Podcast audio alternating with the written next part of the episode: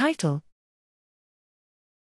Cellular and molecular heterogeneities and signatures, and pathological trajectories of fatal COVID 19 lungs defined by spatial single cell transcriptome analysis. Abstract Despite intensive studies during the last three years, the pathology and underlying molecular mechanism of coronavirus disease 2019, COVID 19, remain poorly defined. Here, we examined post mortem COVID 19 lung tissues by spatial single cell transcriptome analysis, STAR. We identified 18 major parenchymal and immune cell types, all of which are infected by SARS CoV 2.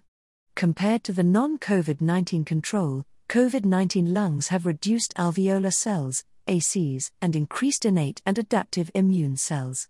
Additionally, 19 differentially expressed genes in both infected and uninfected cells across the tissues mirror the altered cellular compositions.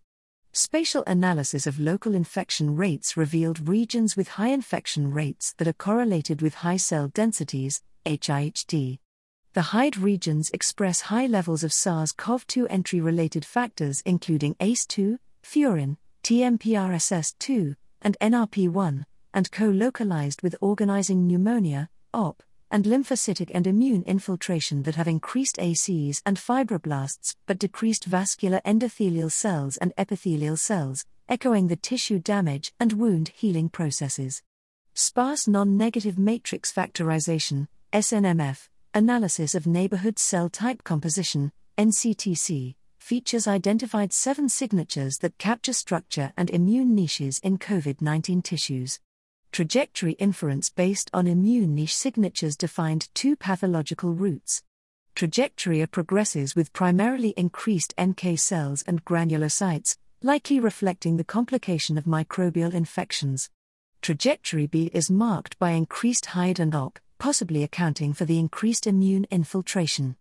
The OP regions are marked by high numbers of fibroblasts expressing extremely high levels of COL1A1 and COL1A2.